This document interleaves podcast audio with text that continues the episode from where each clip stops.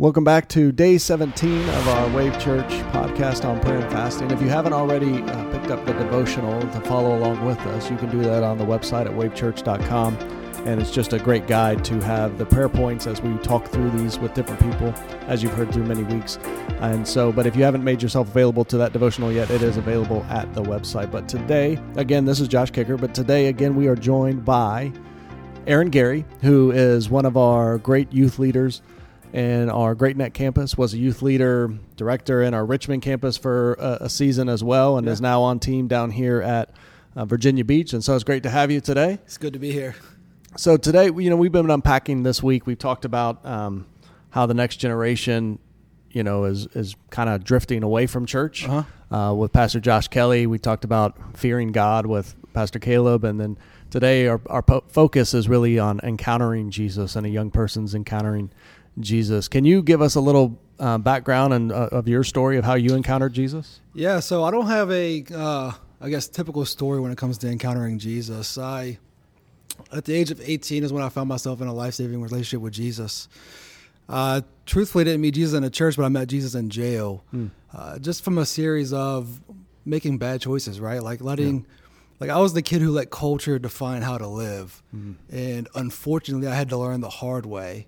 Uh, but when I found myself um, robbed of all my freedom, literally and physically, it got me to a place of surrender where it's like I need to live. For, I need to live for something bigger than myself, and it gave me a place where Jesus could enter my life and learn to be like, hey, like, life is not just about you. Life's not about uh, the choices that you make, but life's about living living life based on God's direction and God's word.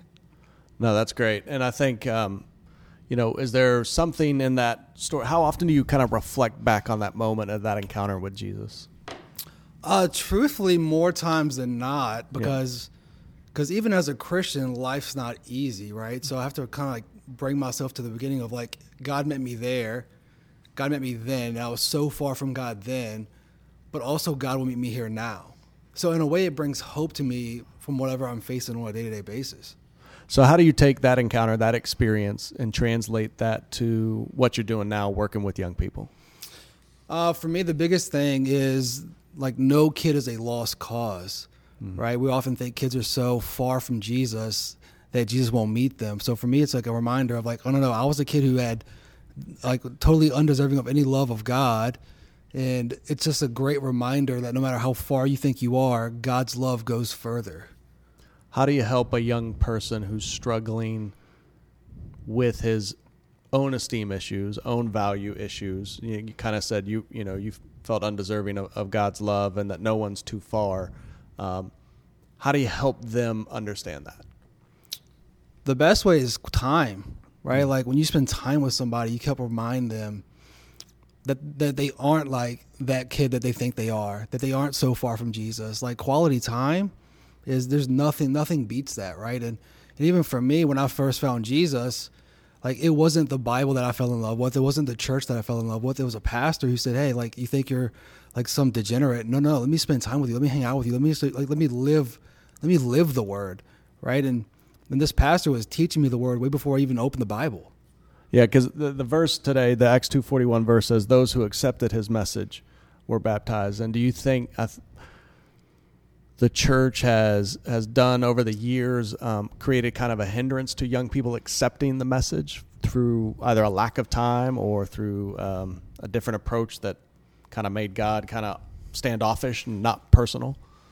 Yeah, I think sometimes with uh, generational divides, there's biases, right? So like we assume that the way that we come to Jesus is the way that everyone needs to come to Jesus, and that's not always the case.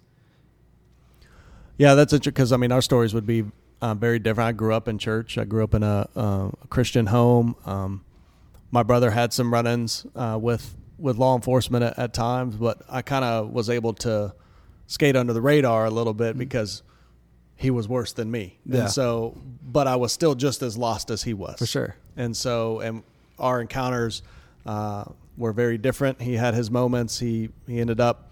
Um, addicted to alcohol later on in life and went through some rehab and things of that nature to the point where, but he's fully encountered God in a new way, in a powerful way. And he's on a church staff in, in Texas and, awesome, and serving. God. And uh, my encounter was probably around the same age. I was kind of a senior in high school. I was getting ready to, like, this was going to be my year to live it up, right? Like a senior year was going to be that thing. And then uh, at a revival down in Florida, at, a moment I got invited to by my now wife, uh, who Wow. I knew in high school, um, who thought I was saved or Yeah. thought I was, you know, uh, a Christian because I had to go to church because my parents drug me to church every week.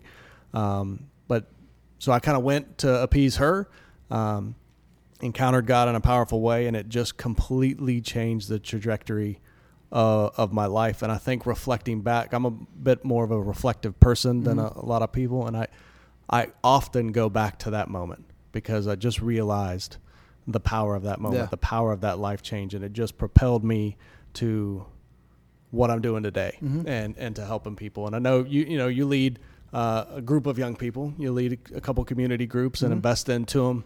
What are you seeing some of the struggles they face in accepting the message as that scripture said? One of the largest issues that I've seen in, in my in my group of guys the most is actually insecurity.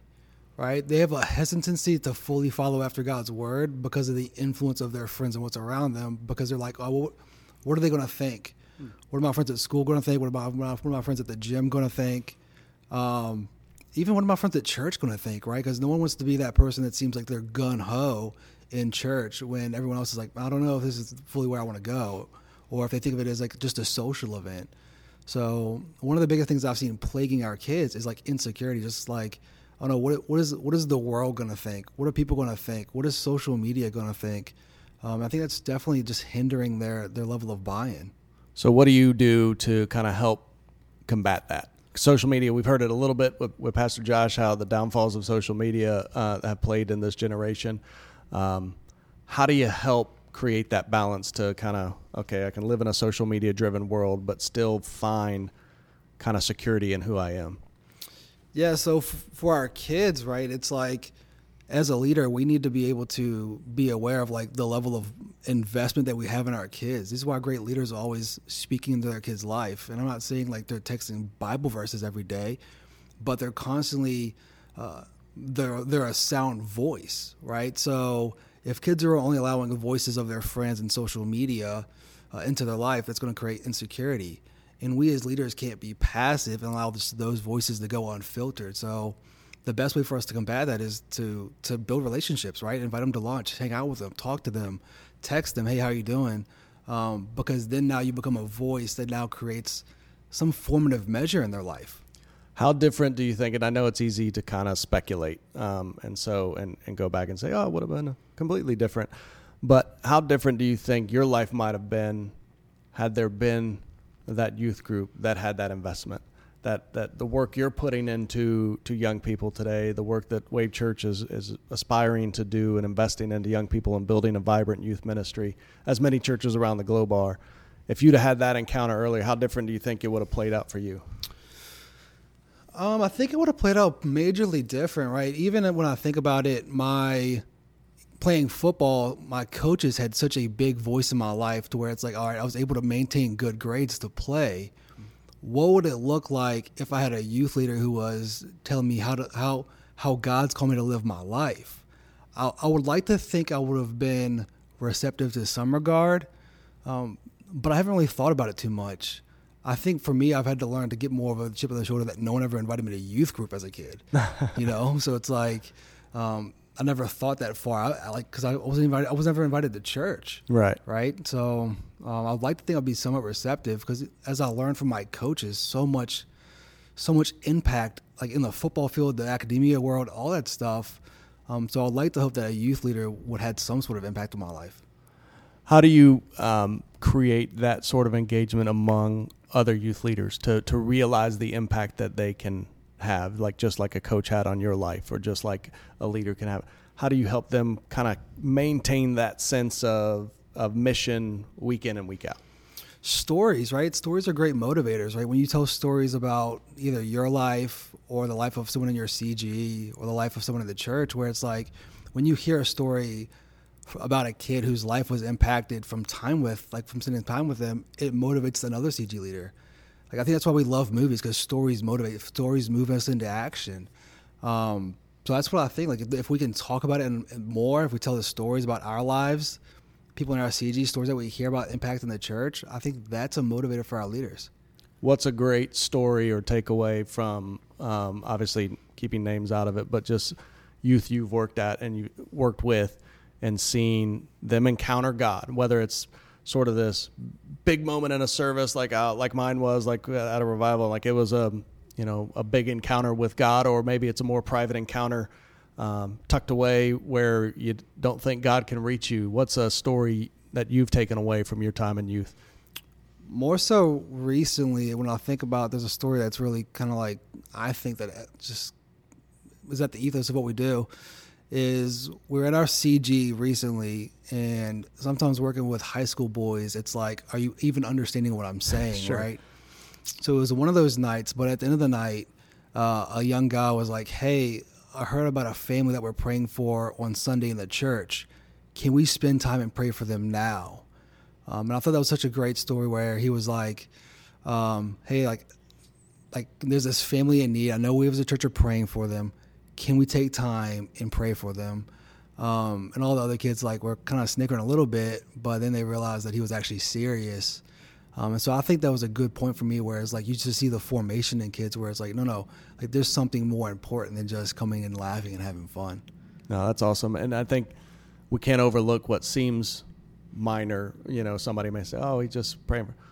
That's a huge step for, oh, for, sure. for a high schooler and church. I hope you've heard over these last couple days just the stories about people encountering God and the stories about people coming to a, a, depth of understanding of what it means to walk out with a life with Christ. And even in Pastor Sharon's first week, I mean, it, the whole focus was on the power and presence of God. And then the salvation story in the second week. And here you're hearing stories each day in this week about the next generation of people encountering God. And Aaron, can you pray that the, the young people of our cities to encounter Jesus in yeah. a new and powerful way? Of course.